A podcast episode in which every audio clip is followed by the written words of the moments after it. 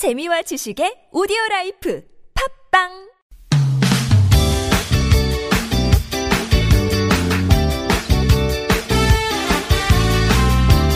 인터넷을 떠다니는 수많은 정보들 속에서 세상 돌아가는 이야기 살펴봅니다. 전민기의 SNS 세상 빅 커뮤니케이션 전민기 팀장님 나오셨습니다. 어서 오세요. 네, 반갑습니다. 전민기입니다. 어, 어제 수능이 있었잖아요. 그렇죠. 음, 좀 바쁘셨겠어요? 저는 안 바빴는데. 아, 수능 관련 빅 커뮤니케이션 뭐 이런 거. 안 아? 수능과 관련한 빅데이터? 데이터요. 네. 네, 뭐 별로 의뢰가 없었고 수능과 관련해서는 거의 비슷하더라고요. 그러니까 저도 뭐 방송 때문에 좀 분석해 봤는데 음. 뭐 결국에는 요즘엔 보니까 어, 수능 가까울수록 뭐 식단이라든지 뭐 음. 기도 그다음에 어, 어떤 음식을 먹어야 되나 그 도시락이 관련된 이야기가 나오는 게 좀 신기했어요. 이게 부모님들이 오. 뭐 아무래도 체하거나 그러면 안 돼서 그러는지 네. 그다음에 선물 관련 이야기들 좀 많이 나왔고 음. 주로 이제 응원하는 글들이 많아요. 뭐 화이팅이라든지 뭐 음. 그러니까 그거는 뭐 시대가 변하고 아무리 시간이 흘러도 좀 바뀌지 않을 그런 것들 같아요. 어, 갑작스럽게 여쭤봤는데도 아주 술술술 데이터가 네. 머릿속에 꽉꽉 차 있나 봐요. 아니 일을 했던 거라서 아, 예. 그리고 저는 갑자기 물어봤는데 네. 어, 종이 보고 얘기하셔가지고 네. 어디 적어오신 줄 알았네요. 아니요 아니요. 자, 오늘 주제는 수능 이야기는 아니었어요. 어떤 네. 이야기인가요? 주 52시간이 가져온 삶의 변화에 대한 데이터들이 있어서 좀 가지고 와봤습니다. 아, 저 진짜 이거 궁금했거든요. 네, 네. 어떤 변화가 있었는지 한번 알아보겠습니다. 네. 일단 회식 자체가 많이 줄었다고요? 회식도 줄었고 음. 새롭게 떠오른 트렌드가 있는데 바로 잔술 문화예요. 잔술. 예. 그러니까 회사원들이 지난 7월부터 주 52시간제 시행되면서 직장 내 회식 문화가 뭐 많이 사라졌다 이렇게 이야기를 하고요. 어쩌다 술자리 갖게 되더라도 친한 사람들끼리 그러니까 딱 한 잔만 마신다. 음. 다 그런 건 아닙니다. 또 술 좋아하시는 분들은 밤새 드시는 분도 계시지만 계시죠. 네, 억지로 마셨던 그런 문화는 이제 조금씩 변해가고 있다라는 거고요. 이런 잔술 문화가 주 52시간제 시행 이후 정책된 대표적인 소비 트렌드고 음. 이거는 이제 제가 한 건 아니고요. 한 카드사가 소비 패턴을 어, 분석한 거예요. 음. 카드 내역서를 통해서. 그러니까 한 잔에 3천 원 내외를 받고서 와인을 내주는 잔술 가게들이 최근 늘어나고 있다는 거고요. 고객의 결제 데이터를 분석한 결과입니다. 회식에 감소하고 잔술 문화의 정착에 따라서 주점에서의 결제 금액은 계속해서 줄어들고 있고요. 음. 이 카드사 자료를 보니까 지난해 3분기 그러니까 7월부터 9월까지죠.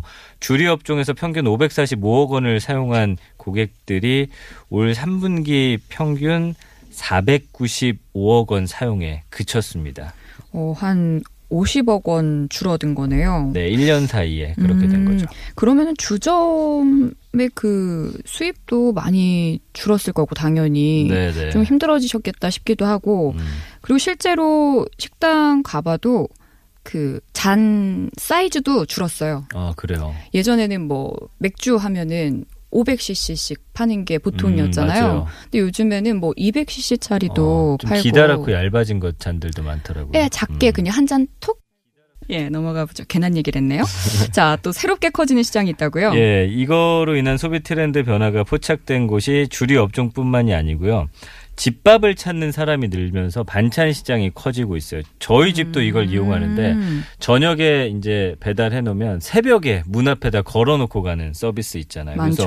주요 온라인 반찬 배달 서비스 가맹점이 승승장구하고 있다. 음. 그래서 올해 10월 그 카드사 고객이 반찬 가게에서 소비한 금액이 지난해 10월보다 77.4%나 늘어난 거죠. 상호에 반찬이 들어간 가맹점, 그 다음에 주요 온라인 반찬 배달 서비스 가맹점을 대상으로 통계 자료 뽑았고요. 주 52시간제가 본격적으로 시행이 되면서 주류 업종에서의 결제 금액이 적어지고 반찬 시장이 커지고 있다. 저녁이 있는 삶이 조금씩 만들어지고 있다는 것으로 좀 해석이 될 수 있을 것 같아요. 그래서 이제 숫자로만 이루어진 데이터 속에서도 이렇게 변화하는 모습들이 조금씩 포착이 되고 발견이 되고 있습니다. 이게 근데 주 52시간제뿐만 아니라 뭐 홀로 사는 분들, 뭐 핵가족이 많아지면서 해먹기 조금 아, 맞아요. 힘들어서 예, 복합적인 거예요. 음, 맞습니다. 그렇겠네요.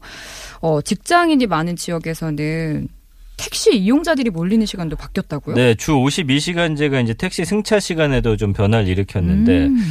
어, 이 택시 앱을 운영하는 그 어, 업체 자료를 보니까 종로구 종로 1, 2, 3, 4동, 서초구 서초 2동, 영등포구 여의동, 성남시 분당구 삼평동. 그러니까 대기업 밀집 지역의 택시 호출 시간을 분석해 봤더니 정시 퇴근이 늘어나고 심야 퇴근이 줄어드는 경향이 포착됐습니다. 그러니까 심야 시간이라 하면 오후 11시부터 뭐 12시까지 이 택시 호출 점유율이 전년 대비 크게 내려갔고 퇴근 시간, 그러니까 오후 6시부터 오후 7시까지 호출 점유율이 크게 올랐다라는 거죠.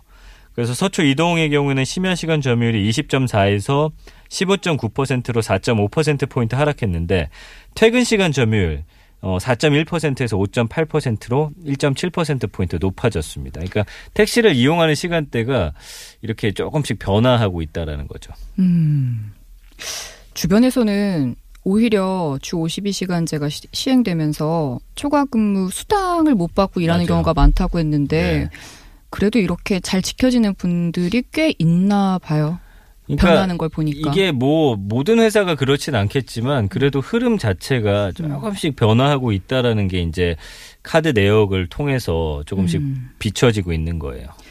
휴대폰 이용 빅데이터 분석을 해봐도 또 변화를 읽을 수가 있다고요. 네. 그러니까 휴대폰하고 기지국이 주기적으로 교환하는 신호 정보를 바탕으로 분석한 결과인데 직장인은 오전 9시부터 오후 6시까지 한 달에 10일 이상 동일 기지국에 4시간 이상 규칙적으로 연결된 휴대폰 이용자를 기준으로 했고요. 어, 이 사람들은 이제 거기서 일하는 사람들로 분석을 한 겁니다. 우선 유동인구 빅데이터 분석을 보니까 주 52시간 근무제 도입 후에 8월 1일부터 9월 16일까지 대기업과 공공기관이 주로 위치한 종로구 광화문 일대 직장인의 그 일평균 근무 시간이 지난해 같은 기간에 비해서 평균 55분 감소했다는 거예요. 요새 위치 정보가 다 어, 네. 되잖아요. 또 IT 게임 업계 기업에 근무하는 직장인이 많은 그 성남 판교 경우에도 일평균 근무 시간이 평균 11.6분 감소했고요. 주 52시간 근무제 유예 대상인 금융업계 대기업 이 많은 곳이 이제 여의도인데 평균 6분 줄었습니다. 근데 이제 요것도 어, 회사마다 격차가 있는데 반면에 이제 300인 이하 중소기업과 벤처기업이 많이 위치해 있는 가산 디지털 단지는 직장인 일평균 근무 시간이 오히려 5분 가량 증가한 것으로 나타나서 제도의 도입이 근무 시간 단축과 좀 밀접한 관계가 있다 이렇게 보여지는 거예요. 어 그러니까 예를 들어서 김혜지 아나운서가 TBS에 하루 뭐 8시간을 근무한 게 이제 휴대폰을 들고 있으면 이 주변에 이제 있잖아요. 네. 근데 이 주, 시간이 6분에서 많게는 11분까지 뭐 그렇게 큰 변화라고 할 수 없다면 없을 수도 있겠지만 음. 어쨌든 줄어들고 있다라는 그런 흐름이 보이는 거예요. 수많은 사람의 평균을 낸 거니까 그렇죠. 래도 줄어들고 있다는 거는 네. 긍정적인 신호로 좀 볼 수 있겠네요. 맞습니다. 출퇴근 시간에도 분명히 변화가 있을 것 같은데. 네, 그래서 출퇴근 시간에는 어떻게 영향을 미쳤나 봤더니 광화문 일대 경우는 어, 오전 7시 30분에서 8시 사이에 26%가 출근했는데 지난해입니다. 올해는 같은 시간 동안 15%만 출근하는 것으로 어, 보여졌고요. 8시 30분에서 9시 사이에 출근하는 직장인이 지난해 21%가 있었는데 올해는 38%로 늘어난 거예요. 그러니까 이 영향으로 아무래도 직장인 출근 시간이 한 30분 가량 늦춰진 것으로 볼 수가 있고요. 반갑네요. 그다음에 퇴근하는 비율을 보면은 광화문, 판교, 여의도 모두 어, 한 작년에 이제 6시에서 7시 사이에 퇴근하는 직장인 비율이 최대 지금 31.4%가 나오는데 작년 같은 기간보다 7% 증가한 겁니다. 그래서 정시에 퇴근하는 사람들도 한 7% 늘었다라는 것이고 특히 여의도는 금융업계 특성상 8시 전에 전체 직장인 중 90%가 그 출근하는 패턴인데 이거는 작년하고 비슷한데 다른 지역과 비교해서 30분 가량 빨리 퇴근하는 행태가 나타나고 있다라는 거죠. 그래서 어 이런 유예 대상 기업들도 이 근무제를 탄력적으로 시행하고 있는 것으로 이건 약간 추측해 볼 수 있는 그런 상황입니다. 그리고 저희가 생각지 못한 또 다른 변화가 있을까요? 네, 그래 보면은 여가 활동이 확실히 늘었어요. 지난 7, 8월 중에 이 택시 앱 호출 목적지를 분석을 해봤더니 미술관행 승객이 지난해 동기보다 234% 늘었고요. 영화관 118%, 박물관 101%, 전시관 167%, 체육관, 헬스클럽, 테니스장 모두 한 140에서 50% 가량 늘어났거든요. 그러니까 아무래도 이 주 52시간제가 시행이 되면서 남는 시간에 뭐 여러 가지들 활동하는 것으로 보이고 지난 1분기 1월에서 3월 영화나 공연에 185억 원을 썼고 그다음에 여가하고 놀이에 426억 원, 그다음에 운동에 282억 원 소비했던 이 카드사 고객들이 3분기에는 185억에서 227억 원으로 영화랑 공연 늘었고요. 여가 및 놀이도 한 30억 원 가까이 늘었고 그다음에 끝으로 운동에는 한 17억 원 정도 소비액이 좀 늘어난 것으로 보이고 있습니다. 확실히 많은 사람들의 삶의 변화가 이 데이터로 보니까 쫙 네. 보이는 것 같아요. 그제 주변에 대기업 다니는 제 친구들도 확실히 예전보다는 좀 근무를 덜하는 느낌이 있더라고요. 음. 그래서 여유 시간이 좀 생기게 되면서 전체적인 여가 활동 소비가 증가했고 회사 근처보다는 퇴근 후 집 근처로 이동해서 저녁 시간을 보낸다 이런 걸 알 수가 있었습니다. 뭐 어쩔 수 없이 서양을 좀 비교를 해보면 네. 서양 사람들은 막 4시면 퇴근하잖아요. 다 집에 있잖아요. 그러니까요. 그렇죠? 예. 그러다 보니까 가족 중심의 생활이 맞아요. 확실히 많아지고 예. 조금 더 회사에서의 스트레스는 덜 받게 되는 것 같고 음. 가족 중심의 문화가 참 부러웠는데 곧 이제 저희도 많은 분들이 그렇게 지낼 수 있지 않을까. 평균적으로 보면 뭐 긴 시간은 아니잖아요. 뭐 음. 10분, 11분이지만 뭐 이런 것들이 쌓여가고 또 조금 더 어, 줄려나요? 예, 줄 수- 줄기보단 글쎄 모르겠어요. 이제 앞으로 주 몇 시간 근무제가 이게 시간이 음. 좀더 줄어들 수도 있다라고 판단해 보면 그런 쪽으로 가고 있는 게 아닌가 예, 보여집니다. 저희 근데 어렸을 때 생각해 보면은 토요일에 매번 학교 갔었잖아요. 맞아요. 아버지들도 토요일에 다 근무하셨었어요. 그리고 요즘 친구들은 놀토가 뭔지 모를걸, 아, 모를걸요? 맞아요. 모를라요. 예, 몰라요. 그때는 어, 이렇게 세상이 좋아지다니 이러면서 더 줄지 않을 것 같았는데 점점 주는 걸 보면은 네. 더줄 걸로 기대를. 저희 집 아이도 토요일이 되면 눈 떠서 어린이집 안 가? 이렇게 물어보거든요. 가고 싶은가 봐요. 주 52시간 근무제가 이렇게 새로운 흐름으로 다가오는 이유는 뭐라고 보세요? 그러니까 퇴근 제때 못하고 회사에 묶여 있다가 회식에 끌려가기까지가 이제 직장의 메인 삶을 좀 살았었잖아요. 이렇게. 음. 근데 이제야 좀 일과 생활의 균형을 아주 조금이나마 미약하게 찾아가는 것 같고요. 음. 주 52시간제가 중소기업으로까지 확대되면 이런 변화가 아마 우리 사회 전체로 좀 퍼지게 되지 않을까 기대를 해봅니다. 네, 빨리 오기를 바라고요.